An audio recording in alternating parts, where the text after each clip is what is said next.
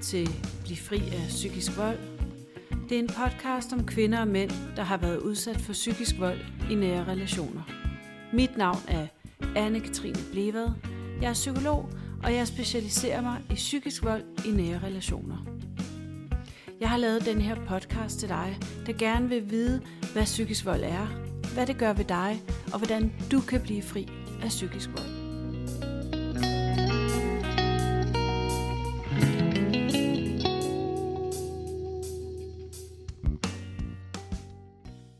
Jeg har min gode psykologkollega Ditte Brorson med i studiet. Velkommen, Ditte.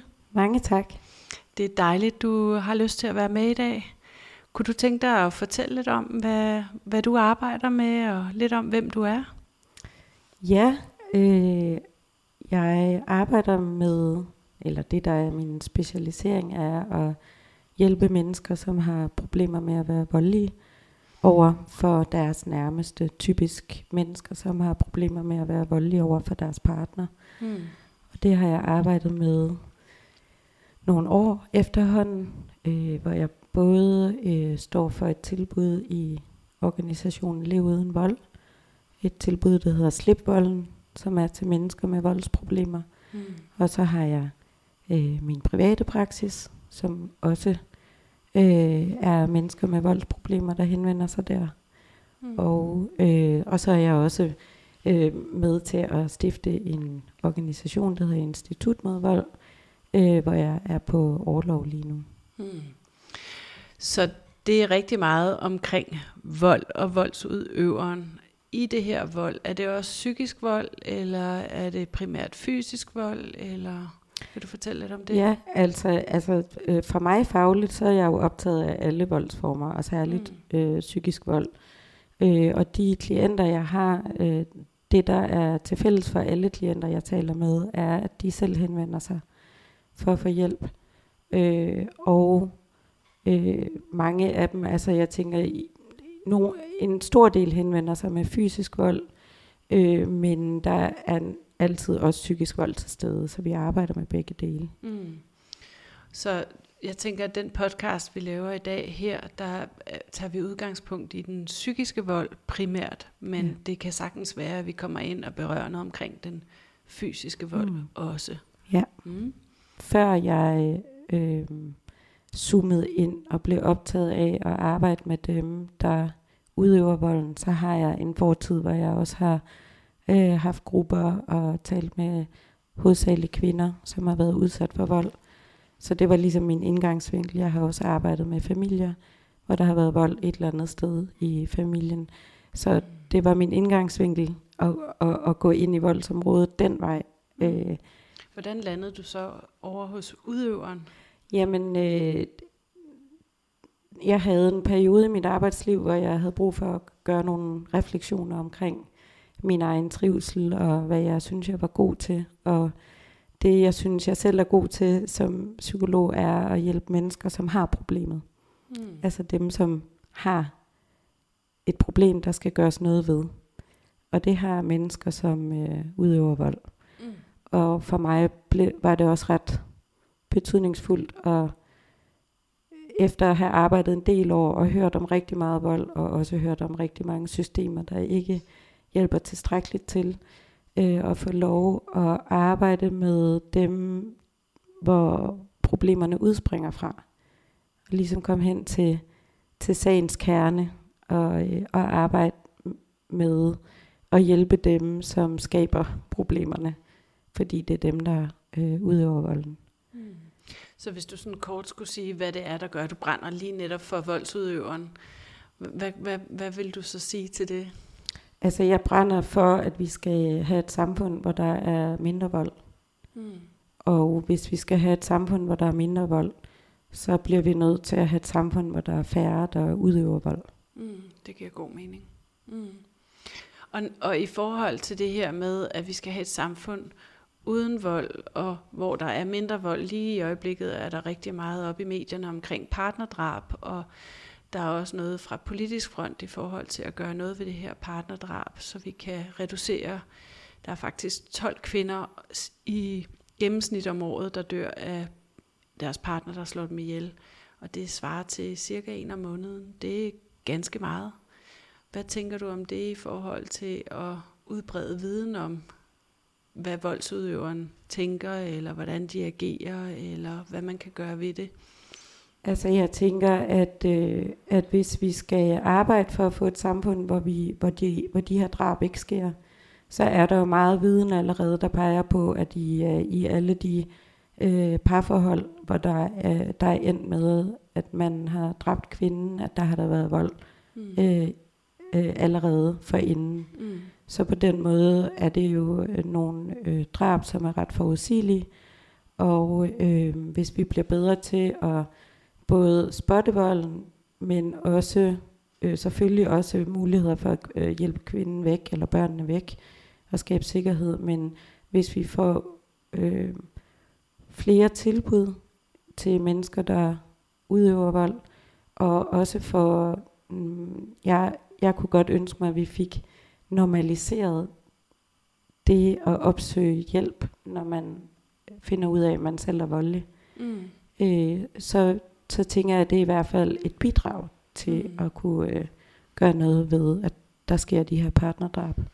Og det er en interessant pointe i forhold til det her. Hvad, hvad kunne eventuelt afholde en voldsudøver fra at søge hjælp? Det, det tænker jeg lige, jeg vil komme tilbage til. Det jeg lige vil sige i forhold til det her med vold og partnerdrab, det er jo, at der hvor der er fysisk vold, er der også psykisk vold. Det, det er i største delen af tilfældene, hvor der er fysisk vold, er der jo også psykisk vold. Så psykisk vold er jo også en indikator for de her partnerdrab. Ja så vidt jeg har kunne læse mig ja, til i medierne. Det er også sådan, jeg har kunne læse mig til det. Ja. Og også det, jeg tænker, er, altså, giver uh, intuitivt mening, når man arbejder inden for området. Ja. Så i forhold til det med at kunne, øh, kunne afholde sig fra at søge hjælp, hvad, hvad kunne det være, hvis man... Kalder du det voldsudøver, det? Hvad, hvad kalder du det? Mm, altså, øh, hvis jeg lige skal være hurtig i vendingen, så kalder jeg det voldsudøver. Men, øh, men fordi jeg også er sprognørd, så Mm, betyder det noget for mig at skille personen fra volden, og øh, jeg foretrækker at sige mennesker, der bruger vold mod mm. andre, eller mennesker med voldsproblemer. Okay, det giver god mening. For simpelthen at adskille, at de ikke er ligesom, at de ikke er defineret af det, de gør, men, men det er en del af dem. Ja, jeg siger okay. heller ikke øh, voldsudsatte mm. eller voldsramte. Nej. Jeg siger mennesker, der har levet med en voldelig partner. Ja, og det er jo noget af det, du interesserer dig rigtig meget for, det er det her med sprog, ved jeg, mm. og du har også en tanke omkring det her med, hvordan man definerer et voldeligt parforhold, som jo ofte er den måde, man ligesom beskriver det at leve i et voldeligt parforhold. Så vil du bare lige knytte to eller et par ord til det? Ja, altså det jeg siger, øh, som jeg ikke er den eneste, der siger, men det er, at øh, et voldeligt parforhold findes ikke. Nej. Fordi et parforhold kan ikke slå Nej, og ydmyge og nedgøre. Mm. Det, det kan mennesker. Ja. Så der findes parforhold, hvor der er en person, som er voldelig over for den anden. Mm, det giver så god mening. Virkelig god mening. Så man lever i et parforhold, hvor der er en person, der er voldelig. Man lever ikke i et voldeligt parforhold. Nej. Er det rigtigt forstået? Et voldeligt parforhold kommer nemt til at lyde som om, at det er to mennesker, der er voldelige over for hinanden. Mm. Eller to mennesker, der har en voldelig dynamik. Mm. Eller to mennesker, der har en dynamik, der gør, at den ene bliver nødt til at blive voldelig over for den anden. Det lyder som om, at begge bærer skylden, og begge mm. bærer ansvaret, og begge bærer årsagen til volden. Mm. Og den måde arbejder jeg ikke på. Jeg arbejder ud fra tanken om, at den person, der udøver volden, har ansvaret for volden, og den person, der udøver volden, har et psykisk problem øh, med at være voldelig. Okay, giver god mening. Smadret interessant. Også hvordan vi bruger sproget i forhold til, når vi taler om vold i relationer. Så hvis vi lige skal gå tilbage til det her med, hvad kunne afholde en, der har voldsproblemer med at søge hjælp? Hvad kunne det være, Ditte? Altså i første omgang øh, vil jeg jo sige tilgængelighed i den forstand, at der er ikke særlig meget hjælp at søge. Mm. Øh, hvis man søger hos Dialog mod Vold, kan ventetiden være op til halvandet år. Okay. Og det er et ja. tilbud, jeg øh, sidder på. Der er ventetiden 3-4 måneder. Mm. Øh, så, så der er mange, der støder panden mod en mur, øh, i forhold til, at der faktisk slet ikke er hjælp at søge. Øh, så det er en ting, der kan afholde. Det er jo kritisk. Så kan man selvfølgelig mm. sige, at det kan også afholde nogen at søge hjælp, øh, hvis de er meget skamfulde omkring øh, deres vold, og hvis de øh, håber, det går væk lige om lidt, og, øh, og, øh, og tænker, at de kan klare det selv. Det kan også afholde nogen. Og så er der selvfølgelig også nogen, øh, der afholder sig for at søge hjælp, fordi de ikke oplever det dem selv, der har problemet. Mm. Men at de oplever, at de bliver drevet ud i at være voldelige af deres partner, og at det er partneren, der har brug for hjælp. Mm. Øh, Så, så det er her, de frelægger sig ansvar Ja. for volden. Ja. Mm. Okay. Så hvis, hvis du sådan skulle sige, hvad, hvad er det, der gør, at du kommer i kontakt med dem, der udøver vold? Hvordan kommer du i kontakt med dem? Altså jeg kommer jo i kontakt med dem ved, at de henvender sig til mig. Mm. Det, det ene er alene mennesker, der selv henvender sig. Øh, og øh, både i øh, Lev uden vold og i min private praksis, så er det jo typisk øh, nogen, der har fundet tilbuddet eller fundet mit navn og skriver til mig en mail og skriver meget øh, ærligt typisk og desperat og skriver, at de har brug for hjælp mm. til øh, deres problemer med at være voldelige. Er der sådan en typisk årsag til, at de søger hjælp lige der? Er det kæresten derhjemme, der har troet med at gå, eller sagt, nu skulle de Mm. søge hjælp, eller har der været en særlig sådan hændelse, Ja. der gør, at, at de søger hjælp lige netop der? Ja, altså det, det du beskriver der, det, det, det tænker jeg, no, altså nogle gange har der været en særlig voldsom hændelse, som på en eller anden måde er gået, er, har været noget, hvor de også selv er blevet forskrækket. Mm. Og nogle gange er det partneren, der siger, "E- hvis det en gang mere, det er måske mest med den fysiske vold, men hvis det sker igen, så, så er det slut. Og nogle gange kan det også være partneren, der over tid øh, er blevet ved med at gøre opmærksom på, at der er et problem med vold. For eksempel, øh, hvis det særligt er, er ren psykisk vold. Og, øh, og hvis partneren netop igen stiller stolen for døren. Det kan også nogle gange være en politianmeldelse, der gør det. Det kan også nogle gange være, at, øh, at øh, partneren er blevet gravid. Nu taler jeg meget kønnet mand-kvinde, men jeg har også kvindelige klienter. Mm. Men, men, Vigtig pointe. men ligesom noget, der sker i livet, som gør, at, at, at øh, nu må det være nok. Eller at man har fået små børn, og man øh, oplever, at børnene begynder at blive påvirket af volden. Mm. Og, øh, og måske har jeg har også nogen, der begynder, når de selv bliver fædre, og begynder at kunne se, at de opfører sig, som deres egen far gjorde, Mm. og det vil de ikke. Mm. Så på den måde er det lidt forskellige henvendelsesårsager, men typisk er der et eller andet, der markerer, at, at, øh, at nu har de indset, at det her, det kan de ikke klare selv. Det er i hvert fald noget af det, jeg nogle gange ser i min praksis, hvor jeg arbejder med dem, der er udsat for vold. Det er jo, at når det begynder at gå ud over børnene, så mm. er det Mm. ofte der, at de reagerer. Ja. Ikke? At, man, at de har kunne klare meget igennem rigtig, rigtig Mm. lang tid, men når det begynder at gå ud over børn, mm. og Mm. de ligesom på en eller anden måde ser det, Mm. så er det der, de, de Ja. ligesom begynder at reagere og Ja. handle på det. Og sådan kan det faktisk også være for nogle af dem med voldsproblemer, at når de begynder at se, at det går ud over børnene, Mm. så henvender de sig også for hjælp. Okay, det giver god mening. Så det er det, hvis vi sådan skulle kigge lidt på, hvad fortæller dem, der udøver vold? Hvad fortæller de, når de henvender sig? Hvad er det, de kommer med? Hvad siger mm. De til dig? Altså dem, der henvender sig til mig, i første omgang, så, så tænker jeg, jeg synes, det er ret vigtigt at have med, også for dem, der måske lytter med, som mm. har levet med en partner, der har været voldelig over for dem, at, at, at som sagt, så alle dem, der henvender sig til mig, det er nogen, der henvender sig selv. Mm. Så de, de har været igennem en form for erkendelsesproces. Øh, og, og det er nogle gange en erkendelsesproces, der har taget måske mange år i det forhold, de er i. Måske er den tredje parforhold, de er i, hvor de kan se, at de er voldelige igen. Mm. At der ligger nogle gange et meget langt stræk, inden de når dertil, hvor de skriver til mig. Men når de så skriver til mig, så er de typisk der, hvor de øh, har erkendt og indset, og at de har et problem, og de er meget øh, ærlige Okay. og, og, øh, og desperate, som jeg vist også har nævnt. Mm. Øh, så de skriver meget direkte. Det er meget øh, beskrivende, og det er meget øh, tydeligt, øh, og beskriver øh, den vold, som de øh, bruger mod deres partner, og øh, beskriver typisk, please, jeg har brug for hjælp, og det må gerne Okay. gå hurtigt. Ja. Tankevækkende. Ja, så de er simpelthen desperate for at få hjælp, fordi de uh, risikerer at miste. Fordi de risikerer at miste, men, men mange af dem, af de, af de klienter, jeg har, og grunden til at understrege det, det er fordi, jeg ved jo, der er en masse andre, der, der bruger vold, som ikke, som ikke aldrig når til de her erkendelser. Ja. Så jeg ved godt, det er en særlig klientgruppe, jeg har. Mm.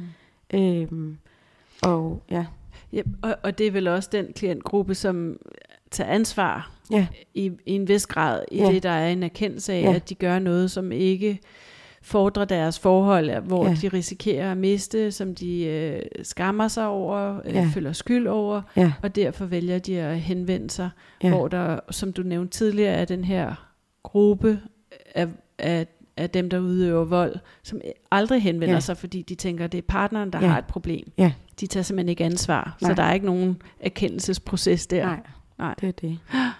Okay. Øhm, jeg har taget et par øh, enkelte eksempler med, Ja, bare for at give en lille fornemmelse af, hvordan, hvordan, øh, hvordan lyder det, når jeg får nogle Ja. klienter, der henvender sig.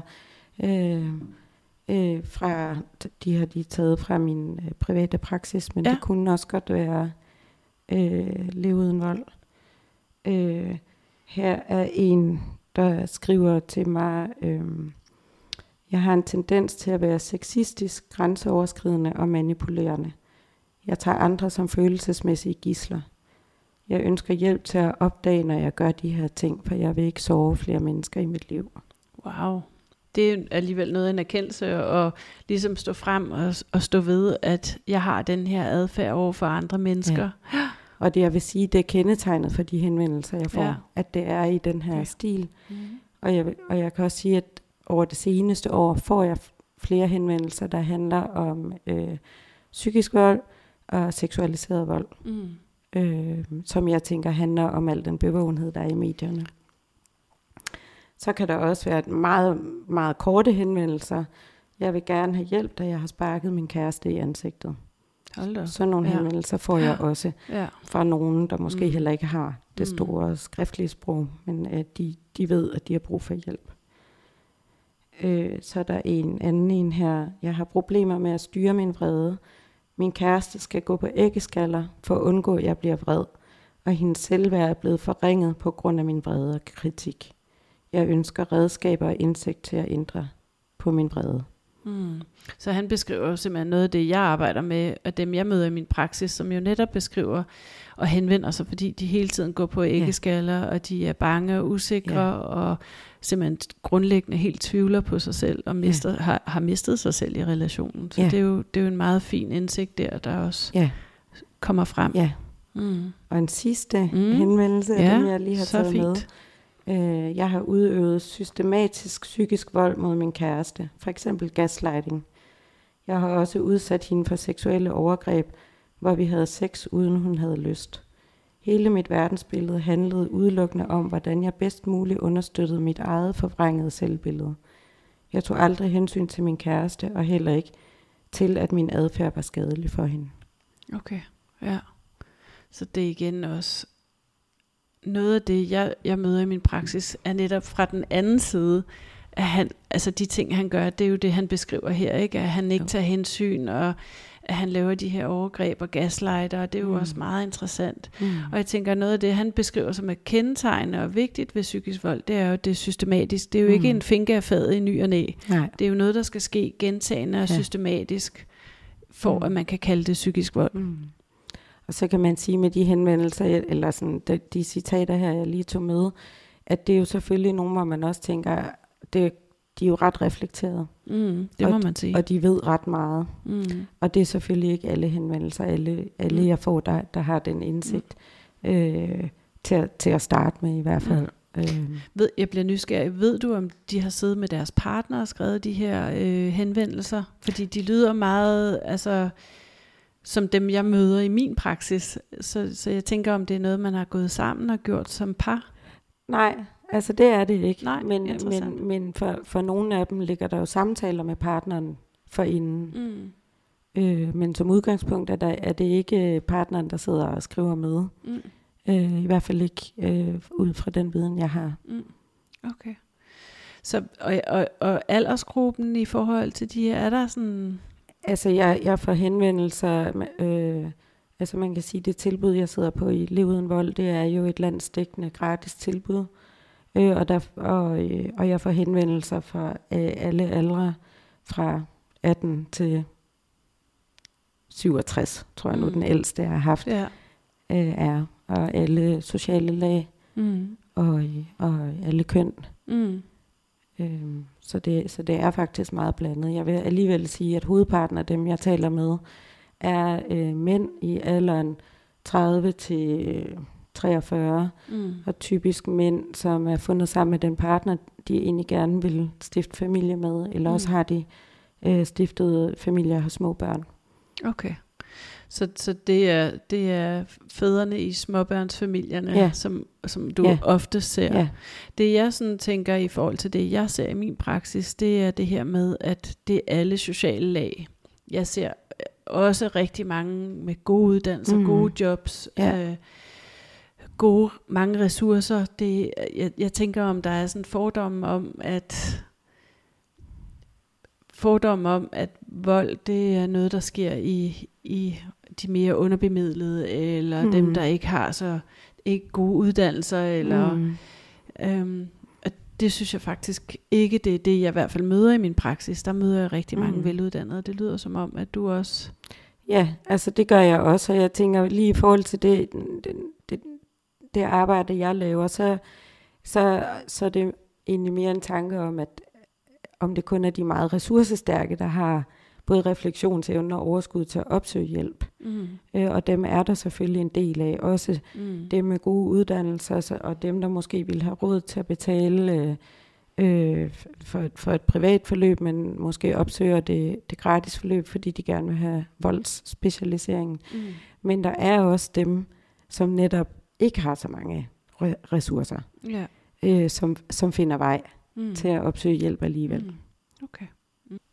Så mit, mit næste spørgsmål handler sådan lidt om, hvor meget ved de om, hvad psykisk vold er? Det lyder jo som, ud fra de beskrivelser, du har lavet fra, som du lige læste op, hvorfor de henvender sig, at de ved en del om det. Ja, altså igen kan man sige, at dem, der henvender sig til mig, er nogen, der har været igennem en proces inden, i forhold til at gøre sig nogle erkendelser omkring øh, deres egen vold. Mm. Og øh, når, jeg, når jeg arbejder med mine klienter, dem der har voldsproblemer, så har jeg, øh, så har jeg sådan en opdeling, den kan jeg måske komme mere ind på senere, gerne. i forhold til forskellige former for psykisk vold, hvor, det, hvor der er, og jeg opdeler det, det er jo selvfølgelig altid lidt kunstigt, men i tre forskellige typer psykisk vold, hvor den ene er det, jeg kalder eksplosionsvold, som, som er i familie med, den, med noget af den fysiske vold, hvor, hvor man ligesom øh, koger over og tænder af og ser rødt og bliver til en hulk og råber og skriger og måske kaster med ting og din klamme kælling og du skulle have en kugle for panden og jeg, jeg, jeg, jeg dræber dig, hvis ikke øh, du holder op nu. Eller altså den form for, hvor det ligesom kommer meget voldsomt verbalt ud. Mm. Det er mere udadrettet Ja. og Den, den, aggressivt. den type psykisk vold ved de klienter, jeg har, godt af vold. Mm. Fordi de kan høre deres egne ord, og de Mm. kan høre, hvor højt de råber, og de kan se, hvor bange deres partner bliver. Så det ved de godt.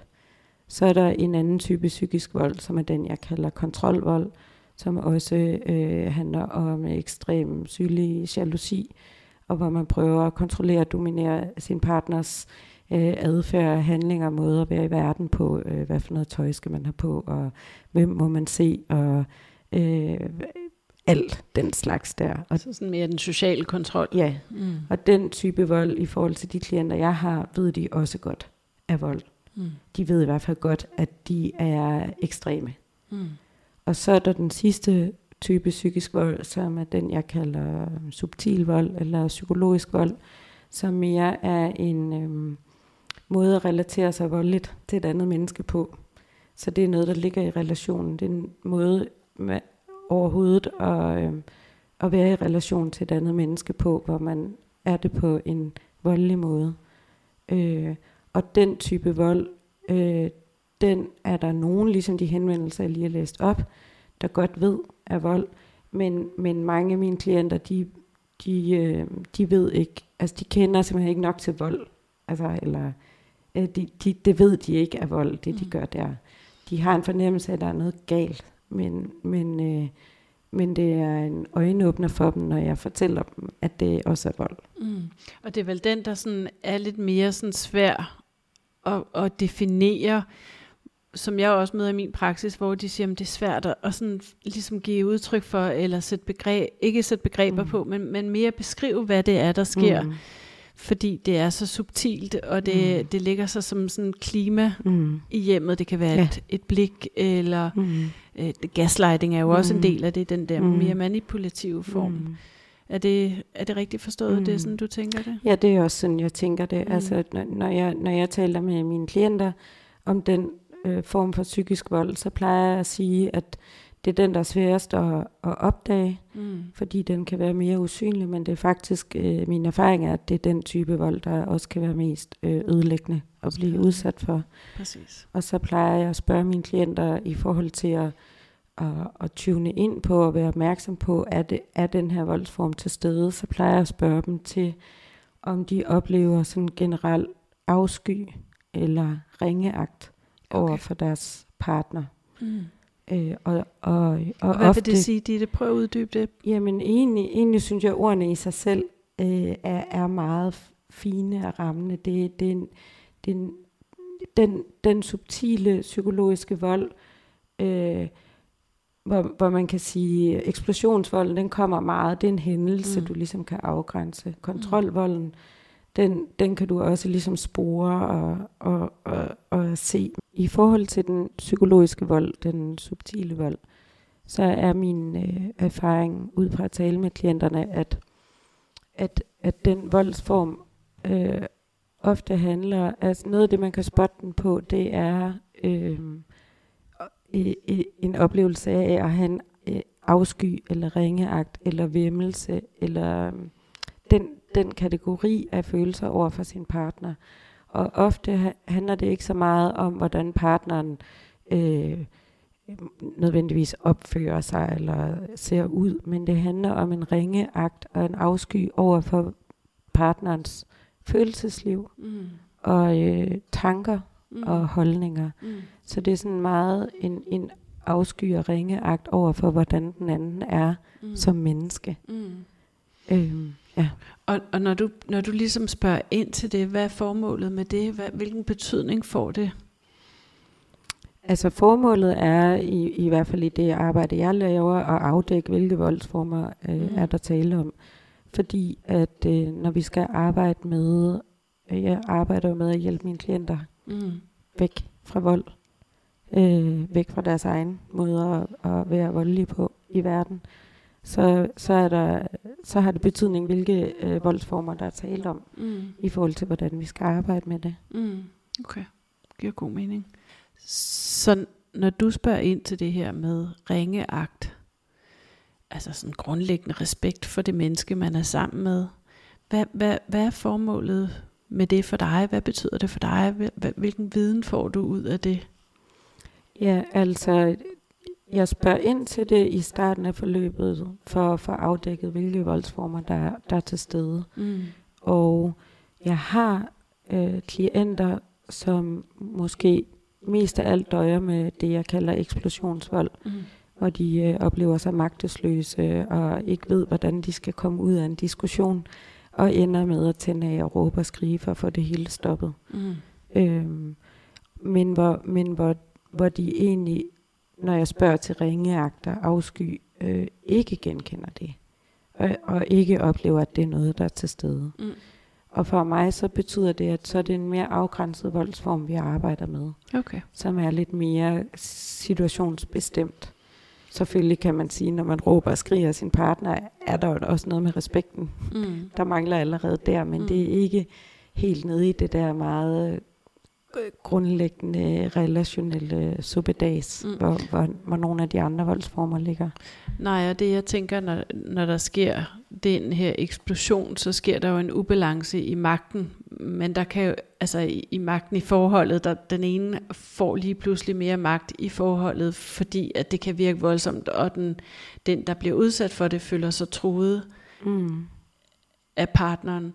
Men det er, det er vel ikke nødvendigvis det samme, som der er en ubalance i relationen i dagligdagen, ellers Nej. når der ikke er eksplosioner, hvor den her kontrol Mm. og subtile psykologiske form for vold, mm. Den mere også siver ind i Mm. alle ravner og sprækker mm. i forholdet, i, også i hverdagen og i andre Mm. situationer. Det er ikke kun i den eksplosive fase. Ja, præcis. Altså, den psykologiske vold er der øh, hele tiden. Ja. Og jeg tænker, der kan jo godt være den psykologiske vold og kontrolvolden, uden at der er eksplosive Ja. faser. Ja. Ja. Hmm, okay. Alright, det giver god mening. Så, så det her med at få afdækket de her tre voldsformer for at blive klogere på, hvad er det, vi skal, hvor er det, vi skal sætte ind. Ja. Og umiddelbart så tænker jeg, at den der eksplosive form, det er jo der, hvor man allerførst vil sætte ind og deeskalere den og lære nogle Mm. strategier til at håndtere det. Mm. Er det korrekt? Det, det, det, det er også sådan, jeg arbejder. Altså, de, de forløb, jeg har, er jo korte forløb. Øh, fem, seks, syv samtaler. Okay. Så derfor så, øh, så, så er, er det ret, hvad skal man sige, øh, jeg, vil, jeg vil selv kalde det effektiv terapi, fordi vi har ikke øh, tid til at tale om barndomsoplevelser eller det ene og det andet. Vi, vi taler kun om volden. Mm. Og i første omgang, hvis der er nogen former for eksplosionsvold, så er det første trin at få det stoppet. Mm. Både fordi, at det er vigtigt at få stoppet, fordi det er skadeligt, og særligt hvis der er børn i hjemmet, skal det stoppes. Øhm, men også fordi, at øh, fra min vinkel, når jeg jo arbejder, mine klienter er dem, der udøver vold og gerne vil lære noget andet, så er det godt at sætte ind et sted, hvor de kan få nogle succesoplevelser. Mm. Og, der, og det er nu engang øh, øh, nemmest at få succesoplevelser med noget, der er så øh, handlebaseret. Øh, og, og, og arbejde på øh, beherskelse Mm. der. Det giver god mening. Så de Mm. simpelthen hurtigt får nogle succesoplevelser Ja. og formentlig bliver mere motiveret til Ja. at arbejde videre. Ja. Men, men vil det sige, at de er blevet kureret på fem gange? Øh, altså, jeg vil sige, at overraskende mange af mine klienter når meget langt på fem gange. Mm. Og det kan, det kan på nogen måde lyde helt absurd, for eksempel også hvis man har levet med en partner, der har været voldelig over for en, og, og, og lyde naivt fem gange. Hvad kan det ændre på? Men jeg tænker, den største grund til, at fem gange kan rykke så meget, det er de år, der har ligget op til, øh, hvor erkendelsesprocessen er foregået. Mm. Øh, når, når først den er på plads, Mm. og de skriver hjælp. Jeg vil ikke mere. Jeg bliver nødt til at lære noget andet. Jeg kan ikke finde ud af at komme ud af det her selv. Så er de simpelthen så motiveret for at, at ændre på tingene. Så det er det udgangspunkt, der gør, at, det kan, at man kan nå så langt på fem gange. Mm. Og det jeg tænker lige i forlængelse af det du siger nu, det er, at noget af det jeg arbejder meget med at fokusere på, og noget af det jeg ofte bliver spurgt om, det er jo, kan de ændre sig? Og det er jo ret interessant. Der er mange holdninger i litteraturen til, at nej, det kan de ikke. Øhm, så, så det du siger her, det er, at de kan ændre sig, men, men noget af det, jeg arbejder med, det er jo det her med, at de skal, hvis, de skal, hvis man ligesom skal blive i relationen, hvor der er vold, så skal man jo kigge lidt på, hvordan reagerer ens partner, når man siger fra og begynder at sætte grænser.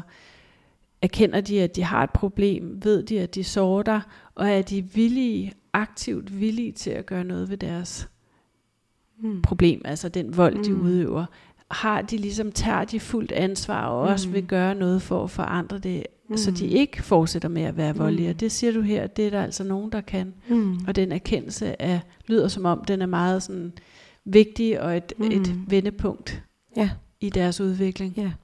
Og dermed ikke sagt, der, ikke er, der er mange mennesker, som bruger vold mod deres partner, som øh, øh, måske aldrig vil kunne ændre sig, og som måske har nogle træk med sig, som gør, at de indsigter, der skal til, aldrig bliver tilgængelige for dem, så, det, så, det, så de findes jo også. Men de klienter, jeg har, de, de rykker sig alle sammen. Nogle bliver øh, frie af deres vold, nogle, nogle lærer at, at gå til verden og gå til deres partner og håndtere deres egne følelser øh, og reaktionsmåder på måder, hvor de øh, ikke er voldelige længere, når vi stopper forløbet. Okay. Og nogen øh, har sådan nogle meget fine beskrivelser af, at nu forstår de mere, hvad det er, der er på spil, og de øh, ved, hvordan de skal navigere i det. Så nu handler det om at øve sig. Okay. Øh, så der er mange, der når ret langt. Mm. Så det er det her med, at man kan forandre sig. Rigtig mange af dem, jeg møder meget, det litteratur, man læser om, det handler jo om, at man, man ikke kan forandre sig. Og rigtig mange i, i den internationale litteratur siger, gå fra ham eller gå fra hende, fordi hun kommer aldrig til at forandre sig. Men du siger altså, at, at der sker noget forandring i, i den terapi hos dig med voldsudøveren, eller den, der udøver vold. Ja, og, og, og øh, altså, på den ene side, så er jeg jo med på de, ting, du også siger i forhold til tage, tage benene på nakken og komme væk, fordi mm. det her, det bliver aldrig anderledes. Øh, hvilket jo også øh, ville være et, et råd, jeg godt ville kunne give. Nu kommer jeg så lige ind fra den anden vinkel, så derfor arbejder jeg selvfølgelig på at hjælpe mine klienter med at forandre sig, mm. øh, fordi det er det, de så inderligt ønsker, øh, dem jeg taler med. Og, øh, og jeg oplever jo, at de forandrer sig. Jeg kan selvfølgelig ikke sige, hvordan ser det ud om fire år eller noget.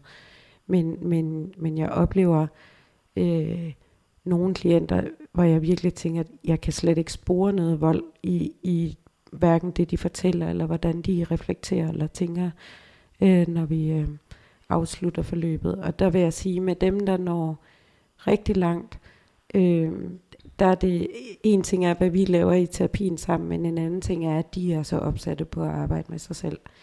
Mm. Øh, og, og jeg tænker, det, det kræver en, en stor personlig udvikling. Mm. Øh, lidt ligesom hvis man har et voldsomt misbrug eller øh, alkoholmisbrug, og man skal arbejde sig ud af det, så er det ikke bare noget, man lige ryster af sig. Altså det er noget, hvor man skal finde ud af, hvem er jeg overhovedet? Her i verden? Hvad er mine værdier? Hvordan relaterer jeg mig til andre mennesker uden at bruge vold, som det er her?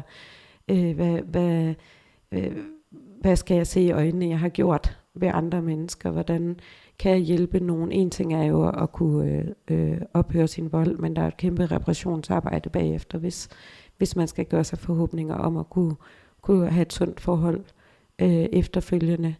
Øh, så, så, så, så det kræver øh, det kræver stort arbejde. Mm. Så det lyder som om, at det du siger, det er, at nøgleordet, kodeordet her, det er erkendelse og motivation mm. og ansvar. Mm. Ja. I forhold til at ville forandre sig og mm. gøre noget andet. Mm. Og den måde, jeg arbejder på øh, i de forløb, jeg har, som øh, er overens med min, med min øh, faglige holdning og personlige holdning, er, at, øh, at det at udøve vold er et personligt problem. Ligesom man kunne have et alkoholmisbrug eller, eller andre personlige problemer. Det, mm. det, det er noget, som den, der bruger volden, har ansvaret for. Og den øh, tilgang er jeg meget åben og direkte omkring til mine klienter. Øh, og, øh, og den er de overraskende glade for at blive mødt med. Mm fordi de måske selv også, øh, der er jo noget i voldens logikker, som rigtig gerne vil gøre det til øh, volden relationel, eller til en dynamik. Jeg, jeg ender med at være voldelig over for hende, fordi hun øh, presser mig så meget, fordi hun kritiserer mig så, så meget, hun, fordi jeg ikke kan, kan komme ud af diskussionen, fordi hun bliver ved med at ville være uenig, fordi hun øh, ikke lytter alt muligt, hvor der, hvor der hele tiden er en logik omkring, jeg ender med at være voldelig, fordi hun opført sig på den her den Så her, hun den er årsagen til vold. Så hun er ligesom årsagen, når man bliver presset ud øh, til at være voldelig. Og, og, og hvor jeg taler om, at i, øh, i alle mulige forhold kan man have svære diskussioner og skænderier, men det at, at, at være, være voldelig over for en anden person, det, det, det er ikke en dynamik. Det er et personligt problem, man har. Øh, og, øh, og det tror jeg er med til at skille skidt fra kanel for dem selv også. Mm. Øh, og, og det er med til at gøre det mere synligt, hvad det er, der skal arbejdes på. Mm. Øh, og, øh, og jeg arbejder også, jeg, jeg arbejder ikke med, at, øh, at de skal tage ansvar for volden. Jeg arbejder ud fra, at de har ansvaret for Mm. volden. Mm. Så det bruger vi slet ikke tid på. Det er den måde, jeg taler med dem øh, om volden på, at, at det er jo deres ansvar. Og hvordan reagerer de på det? Øh øh, øh, øh, nogen bliver lige sådan lidt stille eller lidt paf, øh, men jeg oplever aldrig nogen, der øh, gør andet end at sige, jamen det har du, i virkeligheden har du jo ret. Mm. Mm. Så, så det her med at, at skulle tage ansvar og kigge på sig selv og se, at, man, at, at de har et ansvar for volden, det er de villige til at arbejde med. Og, og du siger også, at, at de giver dig ret i, at de faktisk har ansvaret for volden, når det er dem, der udøver volden. Handler det også om, at, at, at du måske kan være svær at, at, at, at køre rundt med i managen derinde, altså i terapirummet? Det lyder som om, at at du har en meget sådan fast tilgang til det. Ja, ja men det har jeg. Mm. Jeg har en meget fast tilgang, og, øh, og det kan muligvis være rigtigt, det du siger der. Det er ikke noget, jeg sådan på den måde selv tænker over. Jeg tænker mere over, vi har ikke, øh, vi, vi har kun få gange sammen, vi har ikke tid øh, til det der Mm. halløj. Mm. Eller vi er i gang med at arbejde med et problem, du selv har henvendt dig omkring, og det hjælper, jeg hjælper dig med at, med at holde snuden i sporet her, Mm. øh, og, og, og kigge på, øh, hvad det er, du kan gøre anderledes Mm. både med dine handlinger og din øh, måde at tænke på og være i verden på, øh, så du øh, bevæger dig væk fra volden. Mm. Og, og, og du siger, du ser dem cirka en fem gange. Mm. Og hvor lang tid går der imellem? Det kan være meget forskelligt, og i min private praksis har jeg jo også længere forløb, øh, Mm.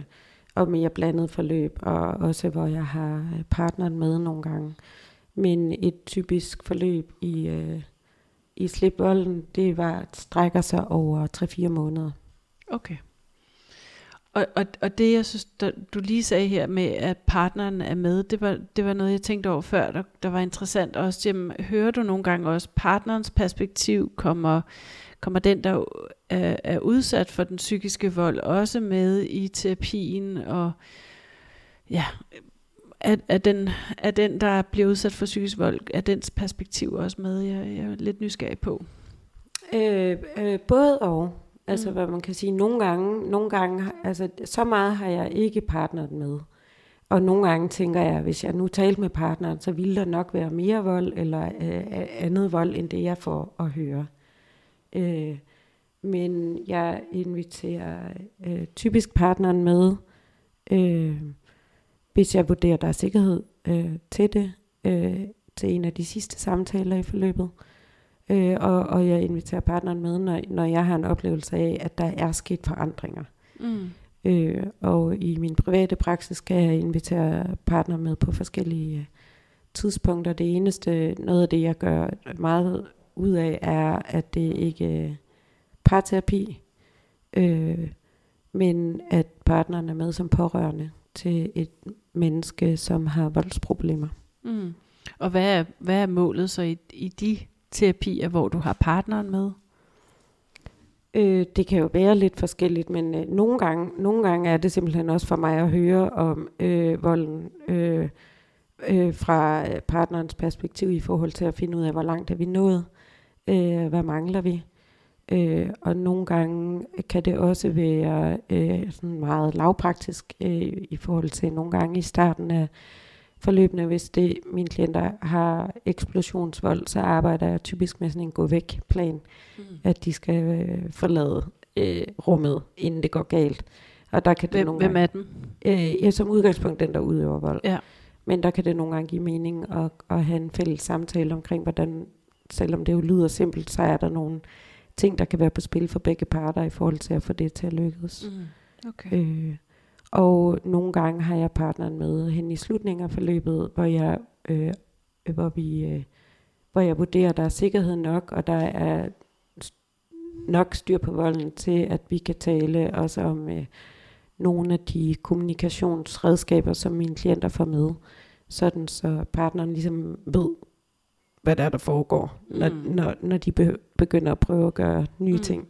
Og det handler vel også om at støtte lidt op om og hjælpe lidt til, og noget tålmodighed, tænker jeg også i forhold til den her proces. Ja, Det, det er formentlig ikke noget, der forandrer sig fra den ene dag til den anden. nej.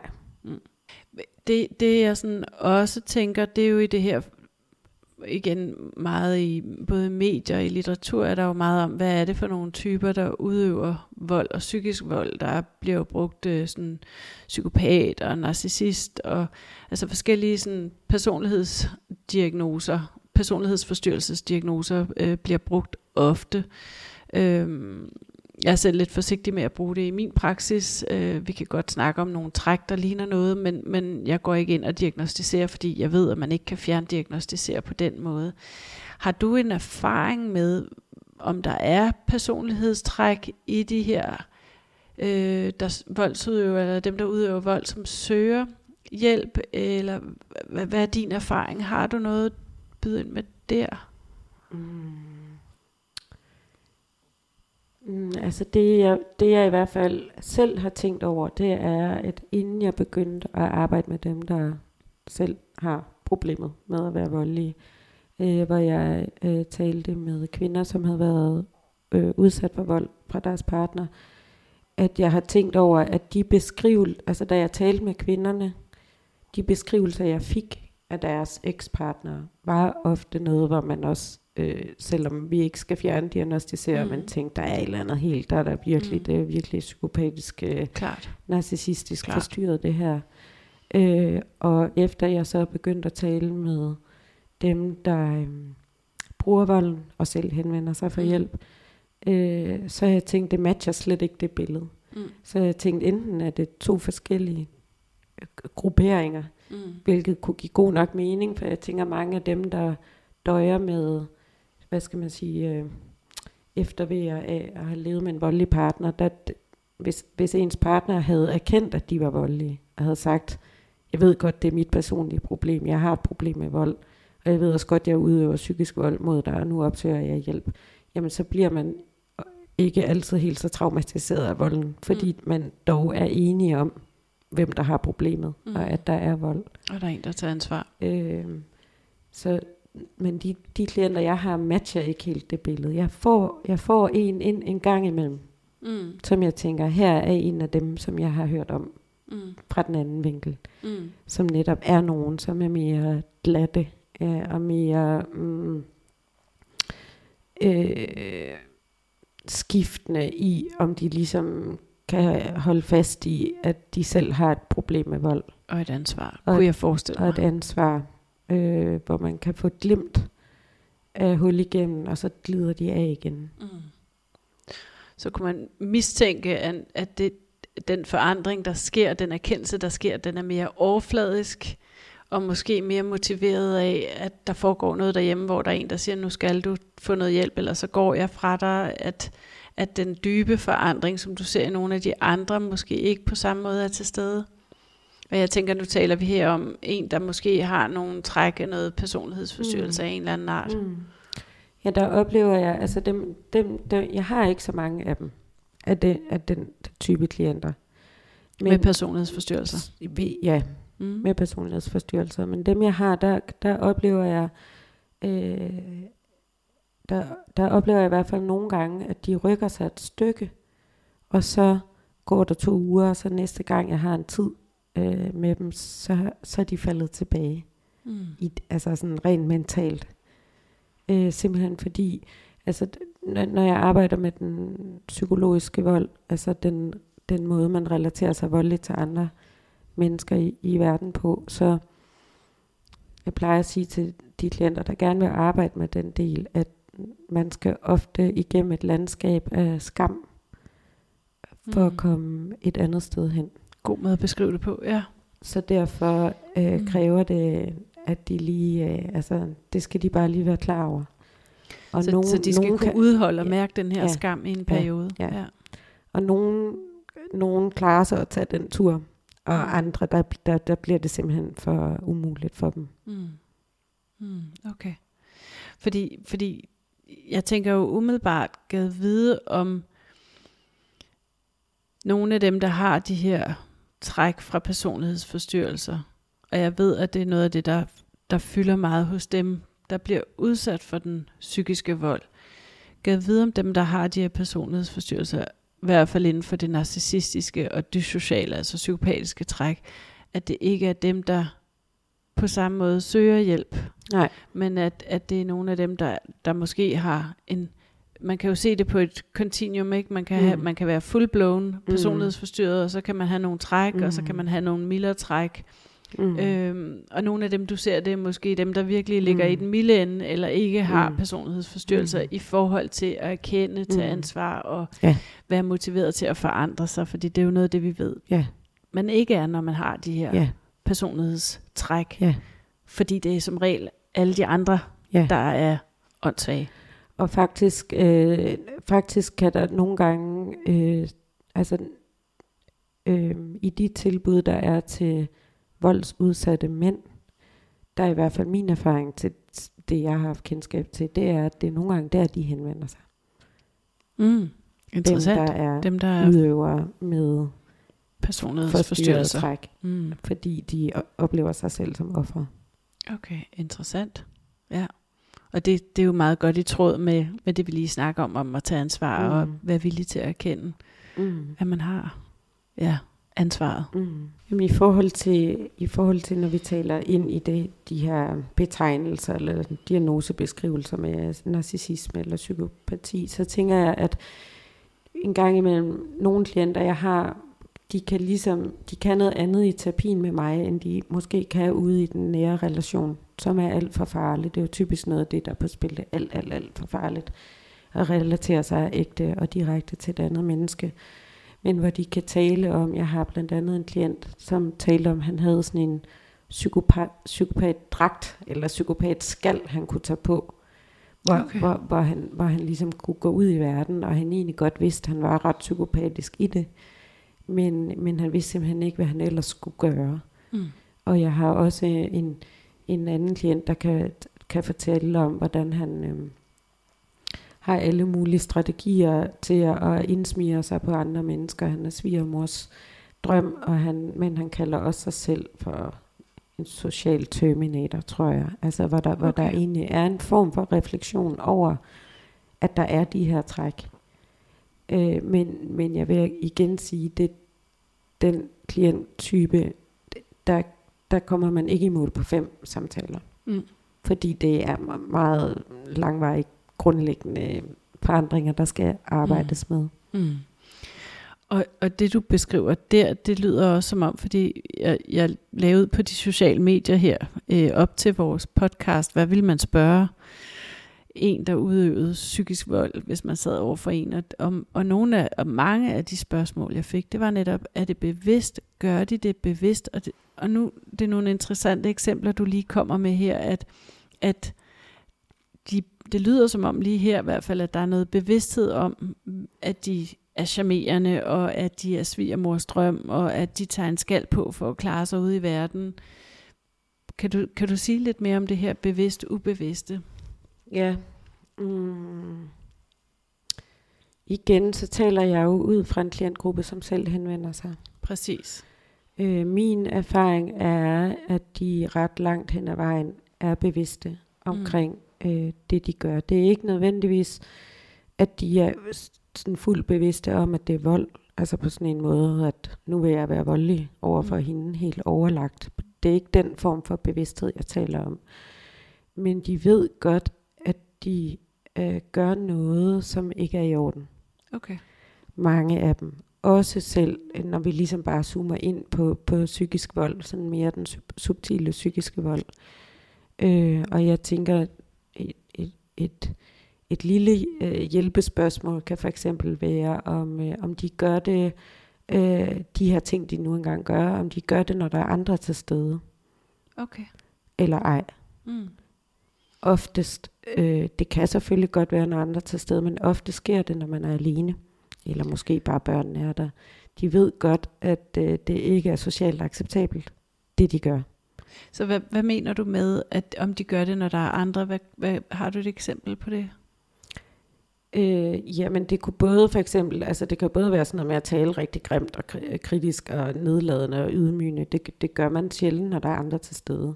Fordi de ved godt, at det er, at det er, Okay. er forkert. Så andre, det er uden for husstanden, Ja, for eksempel? ja. Okay. Øh, og ofte, hvis øh, det, det er jo lidt forskelligt, hvordan sådan noget, hvordan volden øh, kommer til udtryk eller viser sig. Øh, men, men ofte foregår det, når man er alene. Mm, okay. Så når man er alene med sin partner? Ja. Mm. Så det er jo et tegn på, om, om, om partneren godt ved, at, at der er noget galt i det, de gør. Ja, fordi der er en bevidsthed i Ja. at tage stilling til, om at det her er ikke socialt acceptabelt, så Nej. jeg skal i hvert fald ikke eksponere mig Nej. over for, for nogen uden Nej. for husstanden, men, men jeg kan godt gøre det inden for Mm. husstanden. Ja. Så får du indtryk af, fordi jeg synes, det jeg hører fra rigtig mange, det er jo det her med, at det kan være enormt ensomt, fordi det er svært at, både svært at definere, hvad er det, der sker, men også fordi, at partneren ofte kan være meget charmerende ud til, Mm. altså Mm. uden for Mm. øh, husstanden, og de er Mm. sammen med andre rent socialt, at, mm. at han ofte han, at, altså det er jo primært kvinder, der henvender Mm. sig hos mig i, i terapi, Mm. men at, at der er, at han ligesom har to sider, Mm. både den der søde, Mm. charmerende, når han er ude, men når han så Mm. kommer hjem, så er Mm. han meget ubehagelig, og så er det Mm. der, den psykiske vold udfolder sig. Er der en bevidsthed? Øh, ja, nu, nu prøver jeg at sige noget. Jeg ved ikke helt, om jeg svarer præcis på dit spørgsmål, men, men Ja. i hvert fald nogle tanker ind i det. Min, min erfaring med, øh, ud fra de klienter, jeg taler med, omkring den her øh, psykiske vold, og også det her med at sk- kunne skifte på den der måde, og sådan, det er, at, at ma- mange af de klienter, jeg taler med, de, de i virkeligheden mest af alt optaget af sig selv. Mm. Altså, øh, de, de, øh, de har ligesom, ligesom øh, jeg tror det første citat, jeg bragte med, med en, der beskriver et forvrænget selvbillede, eller en, en, noget med deres, de, de, de, har, de har ofte øh, et feature ved sig, at de ligesom har opbygget en person, som de er ude i verden Mm. som typisk netop er charmerende, eller er succesfuld, eller øh, kan det ene og det andet. Og, og den her person er, er, er det enormt vigtigt for dem at kunne øh, holde fast i at være. Det der så bare er problemet er, at den, det, er en, det er lidt en skal, der er blevet opbygget. Fordi at øh, det jeg i hvert fald oplever med de her klienter, det er, at hvis man på en eller anden måde kommer ind og piller ind bag den skal, så har de også øh, øh, et, øh, døjer de med øh, ekstrem øh, skamfølelse. Mm. Der er noget, der er sket i deres opvækst, eller ting, der er gået skævt, som gør, at de, øh, at de skammer sig enormt meget. De har nogle sider af sig selv, som de skammer sig over, og for, for alt i verden må de sider ikke blive opdaget. Mm. Og det er ikke engang sikkert, at de selv er klar over, at de skammer sig, fordi de, gør, de, de har sat hele deres liv op for at undgå, både at det bliver opdaget, men også at de selv kommer i kontakt Mm. med de sider. Mm. Og det kan man jo godt på en arbejdsplads langt hen ad vejen, eller i en venneflok, eller egentlig også i måske noget af sin familie. Men når du kommer i en nær relation med et andet menneske, hvor du har en dagligdag, og hvor du måske får små børn og bliver presset, så, så, så kommer der revner Mm. i, i, i den skal. Mm. Og, og det er typisk det, der kan være rigtig øh, svært for den, der udøver psykisk vold, når, når partneren begynder at opdage det Okay, ja, eller det prikke til det, eller spotte det, eller blive ved med at trykke på nogle knapper, eller påtale, at noget ikke hænger sammen. Øh, og, og, så, og så handler en stor del af den psykiske vold egentlig om at, at, at, at opretholde den her facade. Mm. Og hvor, man, hvor det, kampen for det er så vigtig, at den anden bliver mere bare en statist, eller en genstand, eller et, et objekt, som, man- som skal håndteres Okay. i, i opretholdelsen af den her personlighed eller den her facade. Fordi ellers så krakelerer det hele. Ja, Og skammen, det, det er jo det her sådan grundlæggende af at føle sig forkert ja, som menneske. ja. Mm. Og ofte handler det jo om, at man frygter at blive udstødt, altså forladt, ja. når man, når man skammer sig, at man ender med at stå alene uden for fællesskabet. Det, det er sådan ofte det, der er kendetegnet ved skammen. Er det også det for, for dem, der henvender sig til dig? Altså den her gruppe, jeg talte om, der vil jeg, der vil jeg tænke noget af det, der i hvert fald er, er, er meget på spil, det er frygten for at blive afsløret, som, som ja. den, der i virkeligheden gemmer sig derinde. Men hvis man bliver afsløret, hvad sker der så? Øh, ja, det er et godt spørgsmål. Jeg, jeg vil tænke øh, døden. Okay. altså identiteten, eller mm. en, en form for død. Mm. Øh, jeg tænker, at, øh, i hvert fald for, i hvert fald lige de logikker, jeg har fat i lige nu, når jeg tænker på nogle af mine klienter, så vil jeg tænke, at de vil hellere stå alene i verden, og de vil hellere udstødes fra fællesskabet, eller de vil hellere alle mulige af de her ting, end at få, end at få afsløret øh, det, det her grimme noget, de bærer på inde i sig. Så, så det, det, det, det, du beskriver lige her, det er jo enormt stærkt. Der er virkelig, virkelig meget på spil. Mm. Og de vil hellere altså, gå rigtig, rigtig langt, end at, end at blive opdaget. Ja, og så kan man også sige nogle gange, øh, det er i hvert fald lige min erfaring fra mine klienter, at, at, at nogle gange, så noget af det her skam, der ligger og gemmer sig et eller andet sted, nogle gange er det fuldstændig kapslet ind og ikke mm. eksisterende, mm. at der, der, der kan mine klienter også ofte have problemer med bestemte, øh, det kan være øh, følelser eller måder at være i verden på. Måske kan det for eksempel være, at de øh, har svært ved, øh, at de, de har ikke selv lært, at de må vise usikkerhed eller være kede af det eller være sårbare. Mm. Øh, så derfor har de udviklet alle mulige manipulationsstrategier til sig selv i virkeligheden for at undgå øh, og føle nogle af de her ting.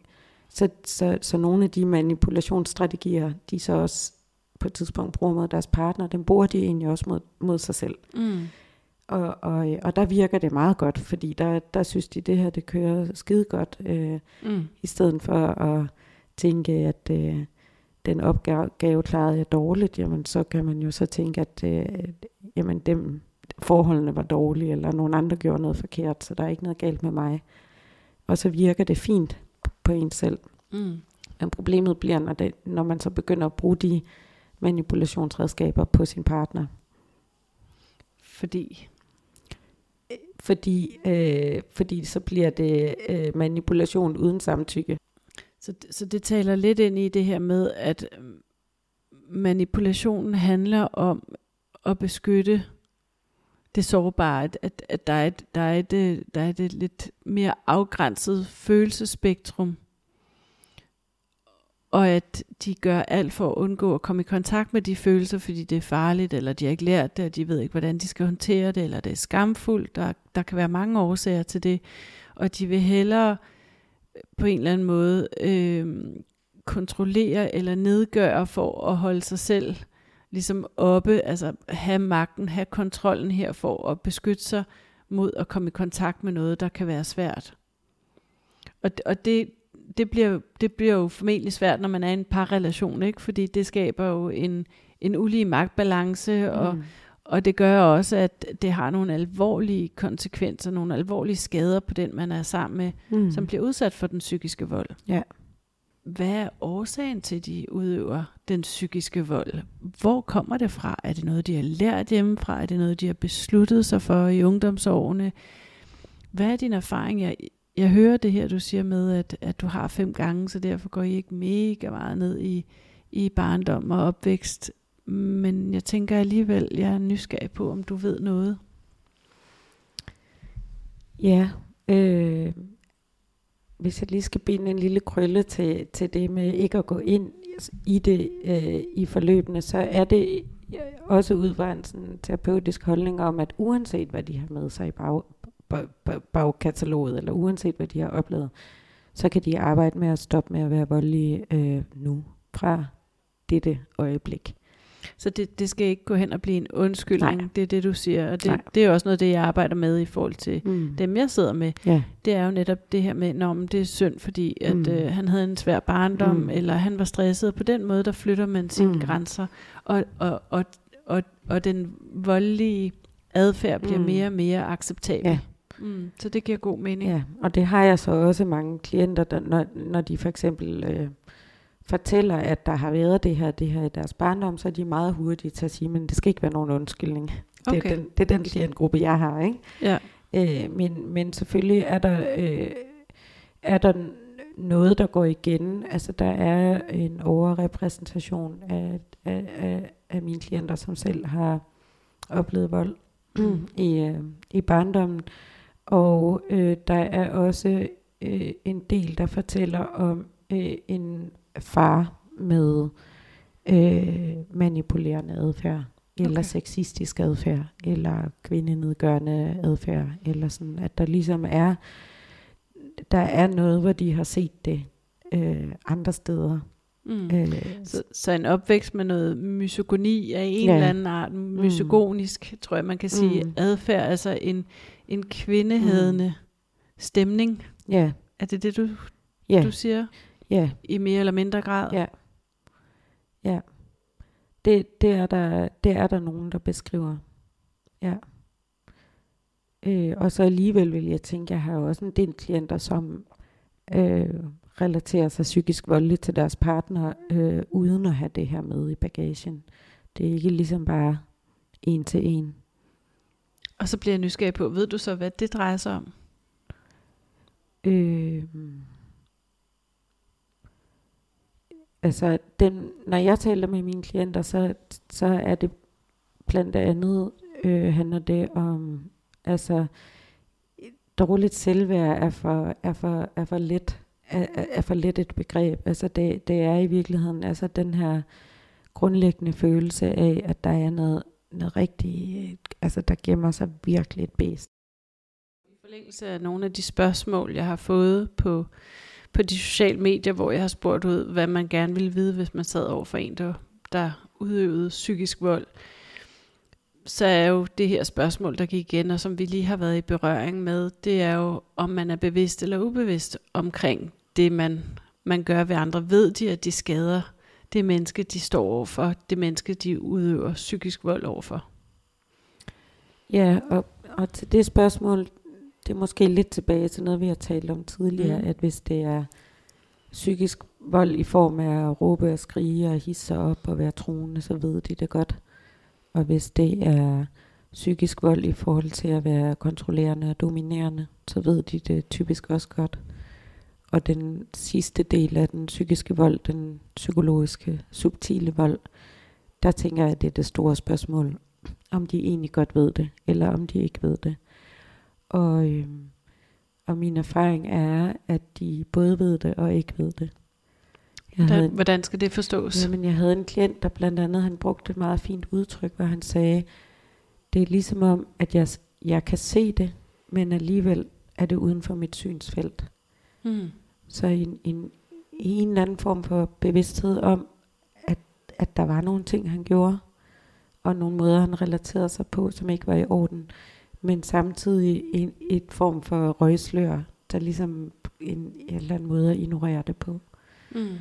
Og, og jeg, min erfaring fra de klienter, jeg taler med, når vi er inde og arbejder med den her mere subtile psykologiske vold, det er, at øh, af forskellige grunde, men så de, de har ofte en beskrivelse både i forhold til deres partner, øh, og det kan også være mere omkringliggende verden, hvor ligesom i et af eksemplerne, jeg kom med, var der en, der beskriver, at andre bliver instrumenter så har jeg også klienter, der kan beskrive, at deres partner ligesom bliver en, en form for figur, eller statist, eller altså, de har sådan nogle forskellige udtryk, som i hvert fald er udtryk for, at den anden er ikke et levende menneske af kød og blod, i den okay. måde, de relaterer sig på. Den anden er blevet en, der skal håndteres, en, der skal gribes an, en, der skal overbevises, en, man skal have til at øh, typisk øh, tænke anderledes og, øh, og, og sige an, ting anderledes eller forstå ting anderledes. Det er en del af den her psykologiske for, vold, der i virkeligheden kan for nogen tage form af, af, af noget, der ligner terapi-samtaler, hvor man ligesom skal ind og modelleres til at, til at være et andet menneske. Men, men hvor, hvor mine klienter, når, når jeg ligesom går ind i detaljen, så er det en beskrivelse af, at den anden ikke er et, et, et, et reelt menneske af kød og blod. Og det er nu heller ikke altid, de selv mærker sig selv som mennesker af kød og blod. Der er ligesom sådan en underlig tingslig gørelse til stede. Og det, det tænker jeg, lige det du siger der, det, det, det taler jo rigtig fint ind i noget af det, jeg møder i min praksis. Det er jo netop den der oplevelse af at miste sig selv, at blive udslettet mm. som menneske, øh, når man lever sammen med en, mm. der udøver psykisk vold. Mm. At man øh, altså, man bliver nedbrudt, at den ja. psykiske vold nedbryder den, det, det går ud over. Ja. Og det, det, det giver jo god mening, hvis den, der udøver den psykiske vold, øh, egentlig ikke ser ja. sin partner som ja. et menneske af kød og blod, men, men egentlig bare en genstand, en, noget de skal bruge til at opnå noget selv. Ja, enten noget, de skal bruge til at opnå noget selv, øh, men, men jeg vil langt hen ad vejen øh, for mange af dem tænke, at partneren øh, skal håndteres på måder, så de selv kan, så, så den der bruger volden kan opretholde sit selvbillede. Det er egentlig lige så meget noget, hvor, hvor, øh, hvor, hvor, hvor, hvor mange ting skal undgås. Mm. Øh, end det er at opnå noget. Okay, så undgå. Mm. Så undgå, at man bliver opdaget, ja. at man bliver bustet. Ja. Giver det mening, eller? Ja. ja. Mm. Så Ditte, hvis vi, hvis vi lige skal tale lidt om det her med skammen. Du siger, at, at altså i mange, mange tilfælde, så arbejder man med at reducere skammen, og arbejder med at, at selvfølgelig identificere den, men også arbejde med, hvordan kan man se anderledes på tingene, og, mm. og få et større selvværd øh, uden at det er skammen, der ligesom er styrende mm. for en. Hvordan, hvordan bruger du skammen i din terapi?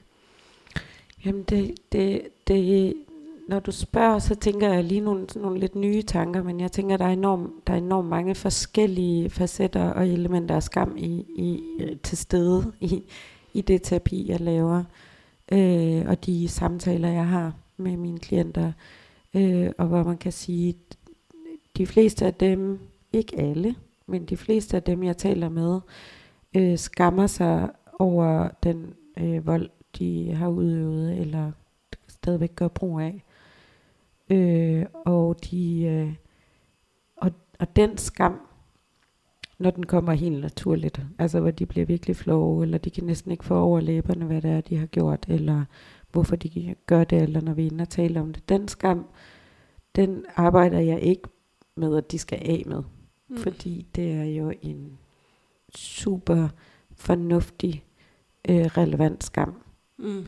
Og det er jo tegn på, øh, at de er rigtige mennesker, og at de har et øh, navigationskompas omkring, hvordan man er et ordentligt menneske et eller andet sted derinde. Så grundlæggende reagerer de normalt på noget, der er unormalt?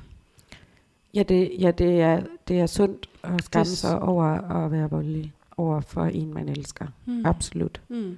Så, så det du beskriver det her, det er, at der bliver sat zoomet ind på skammen i terapien, men også, øh, at den ikke sådan skal forsvinde eller væk, men den tværtimod skal bruges som en navigator i at undgå at være voldelig. Mm.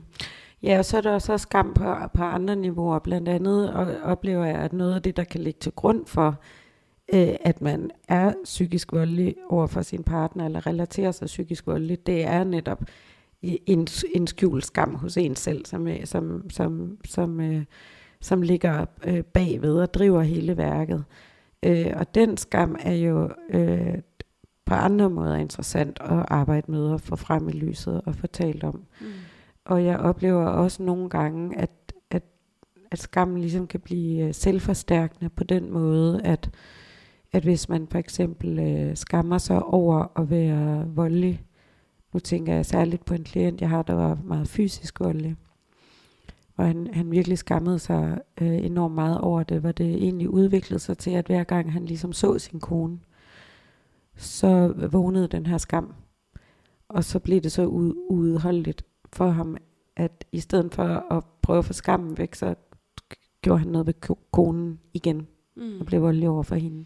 Så hun blev ligesom sådan trigger, hun blev øh, Ja. altså sådan betinget. Og det vil jeg egentlig tænke med meget psykisk vold, så vil jeg egentlig tænke, at, at øh, det er i hvert fald det, jeg ser med mine klienter, at, at de har ret store problemer med at håndtere egne følelser.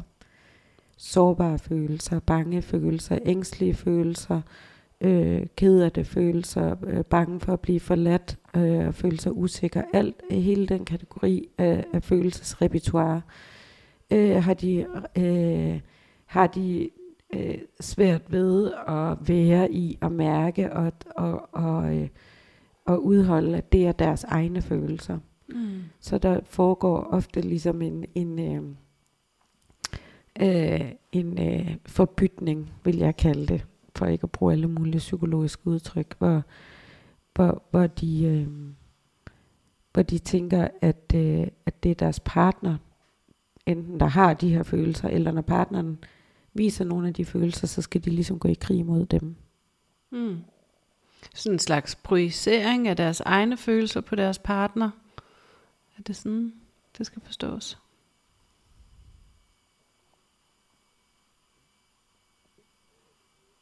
Og hvis du er i tvivl, så kan vi bare tage det ud. Mm. Ja, det er jeg i tvivl om. Ja, det er fint. Vi tager det bare ud så.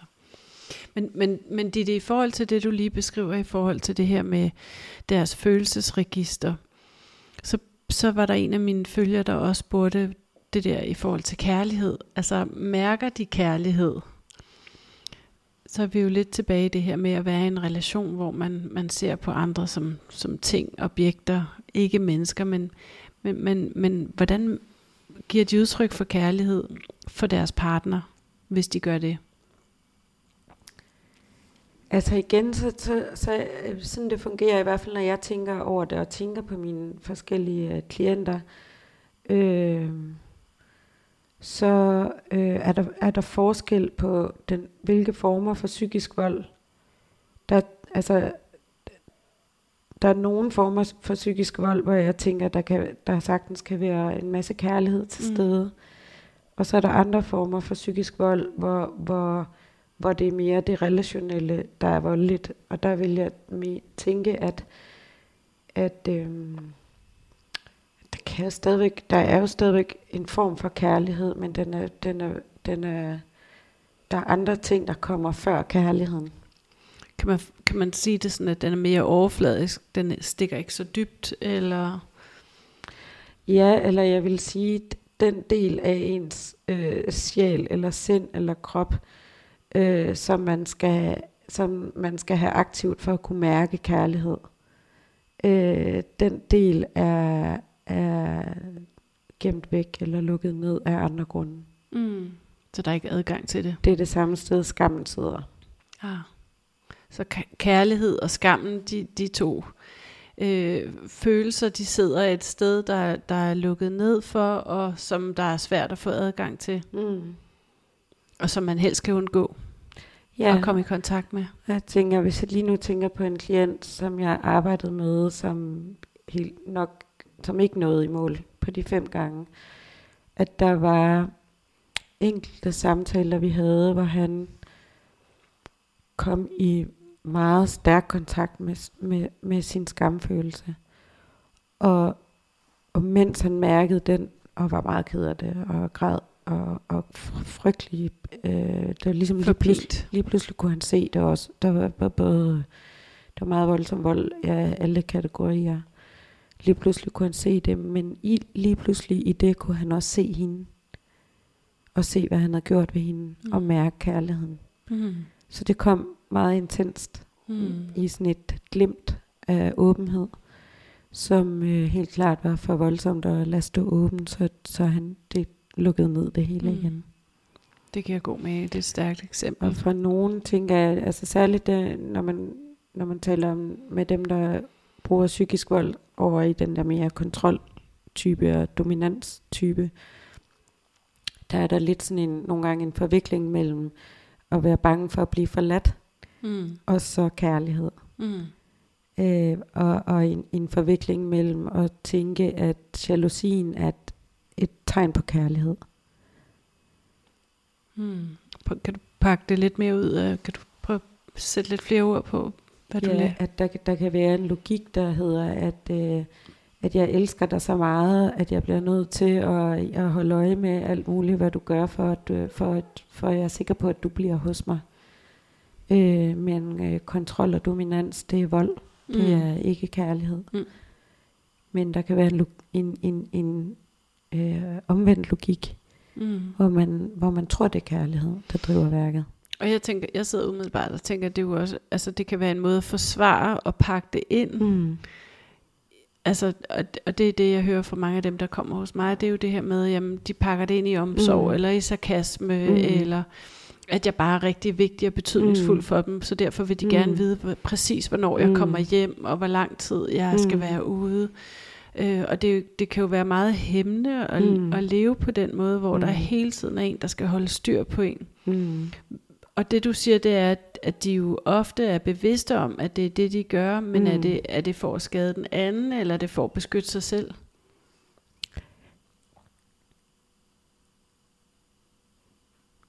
Som udgangspunkt er det for at beskytte sig selv. Men selvfølgelig kan der, det har jeg i hvert fald en del klienter, hvor der, hvor der også er sådan noget, øh, Nå, men hvis hun, hvis hun, øh, hvis hun tog ud og mødtes med en ven, øh, uden at fortælle mig, at det var en mand, en mandlig ven, hun mødtes med, så går jeg også ud og mødes med en kvindelig øh, ven, eller altså. Mm. den slags.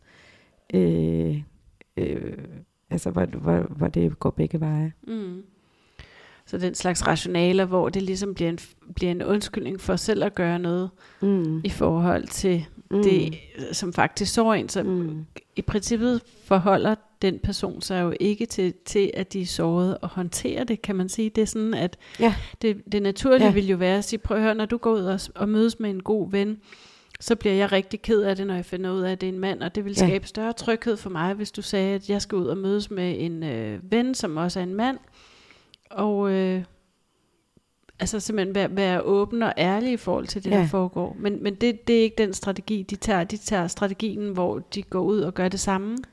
Ja. Sådan lidt Altså, gengæld, det, eller hvad? Ja, ja. Og det vil jeg i hvert fald sige, det er et af de store temaer, når jeg arbejder med nogen, der har den her mere øh, kontrollerende og dominerende voldsform, øh, at der arbejder jeg med, at de skal arbejde med at kunne, hvad skal man sige, kontrollere, dominere og forstå deres eget indre følelsesliv og, og tage magten over det. Øh, fordi, der, fordi mange I af- stedet for i magten stedet over for at tage partner. magten over partneren. God.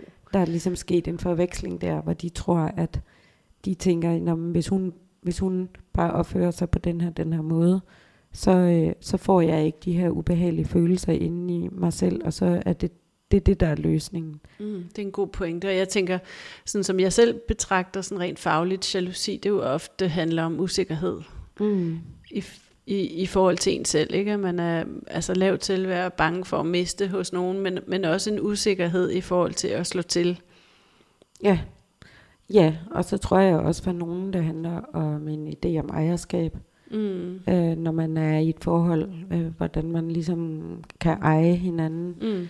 Og, og er helt klart også noget, jeg ser øh, i forhold til nogle af de mandlige klienter, jeg har, som, som har meget kontrolbehov og, og jalousi, at, at de har, de har måske selv en, en måde at relatere sig til andre kvinder på, som er meget seksualiseret. Altså i den forstand, at, at når, når der kommer en kvinde ind ad døren, så scanner de, er hun øh, fuckable eller ej. Øh, og, og, og den måde, de selv relaterer sig til andre kvinder på, er øh, ud fra, sådan, er det kærestemateriale, eller alle de her ting. Og derfor så tænker de, at sådan gør alle mænd. Så, så, så en del af kontrollen handler også om, at, at ens partner ikke skal i kløerne på alle de her mænd, der er så øh, gustne, som man jo egentlig så åbenbart også selv er. Så sådan en generalisering. Ja, Mm, interessant. Okay. Så fordi jeg gør sådan her, så gør alle andre det Mhm. også. Og så verden er farlig for, for min kæreste Ja. at gå ud i, ja, fordi at hun risikerer at blive offer for sådan nogen som Ja. mig. Ja. Okay. Og det er der vel også en, en eller anden form for bevidsthed om sin egen adfærd. ja. Altså jeg tror, det, det tænker jeg måske står frem, øh, hvis man har lyttet med i dag, men jeg tænker, at, at, at når du nu taler også om noget, der kan være relevant for dem, der står på den anden side, dem, der bliver, øh, dem, der bliver udsat for volden, eller dem, der har en partner, der bruger vold imod dem, eller har, har det tidligere, at i hvert fald det, der er min oplevelse, det er, at, at det i virkeligheden handler meget lidt om, om den anden part. Altså at, at volden, man udøver, handler meget om en selv. Mm. Og, og volden. Og ikke den, det går ud over. Nej. Og det, det, det ligner jo noget andet i situationen, hvis man bliver havlet ned med kritik, eller nedgjort, eller ydmyget, eller øh, hakket på, eller øh, kritiske blikke og dårlig stemning i flere dage, eller så, så virker det jo til, at det er meget nærliggende, at man øh, som den, der bliver udsat for volden, tænker, der, der er noget galt med mig, eller hvis jeg bare var anderledes, så ville tingene ændre sig, eller, eller hvad, hvad, hvad er det, jeg gør forkert, eller kan, jeg gøre et eller andet anderledes for, for, for at, og, og, at blive den person, som gør, at, at han ikke behøver at blive, være på den måde længere. Og det er jo der, deres skam ja. ligesom opstår. Ja. Det er jo at føle sig forkert. Og der vil jeg tænke, der vil jeg tænke, i hvert fald ud fra, når jeg taler med, med udøverne, at, at det, det, det handler i virkeligheden meget lidt om den udsatte. Det handler om øh, ting, der er svære for den, der udøver. Øh, både følelsesmæssigt og identitetsmæssigt. Mm. Så det, det er jo en rigtig, rigtig vigtig pointe at få med her, hvis man sidder og lytter med, og man bliver udsat for psykisk vold, det er, at det handler rigtig sjældent om dig, selvom det går ud over dig, og selvom det kan opleves sådan, men det handler ofte om den, du er sammen med, den partner, som udøver den psykiske vold. Ja, og så kan man selvfølgelig sige, at den, at den der bliver udsat for volden, noget af det, der typisk er til stede, er, at den person har spottet facaden. Mm. Og spottet øh, øh, der, hvor der er noget, nogle sprækker, mm. og spottet noget, der ikke hænger sammen. Og på den måde øh, er, er man blevet øh, mere farlig. Mm. Øh, ja. Og det, det, det, det stemmer meget godt overens med, at det sker i intime mm. relationer, ikke? Altså, hvor, hvor der er nærheden, der mm. er krav om intimitet i en eller anden grad. Mm. Mm. Så hvis, hvis, Ditte, hvis vi skal runde af her, hvis du skulle give et godt råd til nogle af dem, der sidder på den anden side og lytter med, og som bliver udsat for psykisk vold, har du et godt råd? Er der et eller andet, du vil sige? Ja, mit speciale er jo ikke så meget op, hvordan det er at være udsat for vold, selvom jeg jo selvfølgelig har en del viden om det. Så jeg vil hellere give et godt råd til, hvis der er nogen, der lytter med, som selv udøver vold. Øh, og der skulle det gode råd være, at øh, det er muligt at, øh, at arbejde sig ud af sin voldsproblematik. Så øh, selvom ventetiden er lang, så tager jeg opsøg noget hjælp. Og jeg lægger, jeg lægger øh, link til, til dig, Ditte, her på, på øh, podcasten, så man kan komme i kontakt med dig, hvis man har brug for hjælp til at få behandling i forhold til, hvis man udøver vold. Så dit øh, tak, fordi du ville være med. Det har været rigtig, rigtig spændende, og det har været sådan øh, virkelig spændende sådan at få et indblik i, hvad der sker over på den anden side, altså den, der udøver psykisk vold, hvad der sker i, i behandlingen, når de kommer hos dig. Det, det, er, det er virkelig interessant. Min erfaring er nogle gange også, at, øh, at det kan være lidt en fælde, det her med at tro, at ens partner øh, kan forandre sig ved at gå i terapi, eller at man, hvis der er øh, en, en part, der er voldelig i forholdet, at man går til det ene parterapi og det andet parterapi, og man tager også det der kursus, og så går man i voldsspecialiseret behandling. Øh, og hele tiden tænker man, jamen lige om hjørnet sker forandring. Og på den måde kan man faktisk ende med at leve øh, for længe i øh, et forhold med en partner, der er voldelig mod en. Mm. Så, øh, så, øh, så det synes jeg bare også er en vigtig øh, opmærksomhed med. Og det er godt, du siger det, ikke? Fordi, fordi selvfølgelig er der nogen, der har været i det rigtig lang tid, og hvor der er modvilje i forhold til at forandre sig, og, og der er det jo vigtigt at gøre op med sig selv. Skal jeg blive i relationen? Hvis jeg bliver i relationen, så skal jeg måske øve mig på at få sat nogle grænser, øh, og, og også øve mig i at sætte ambitionsniveauet ned. Jeg tænker, at de fleste mennesker, der lever med en partner, der bruger vold mod dem, de sætter ganske fine, normale, høflige, fornuftige grænser. De har ingen problemer med at sætte grænser. De lever med en partner, der systematisk, bevidst overskrider grænserne. Mm. Okay. Så det gør de bevidst? Ja. Med formålet? De, de mener ikke, at grænserne er, er øh, valide eller sat rigtigt. Så derfor er det ikke nogen grænser, der er værd at respektere. Mm. Okay. Inter- vildt interessant. Det skal vi have næste gang. Det er næste gang. Så dit øh, tak fordi du kom. Tak fordi du ville være med. Ja, selv tak. Det var en fornøjelse.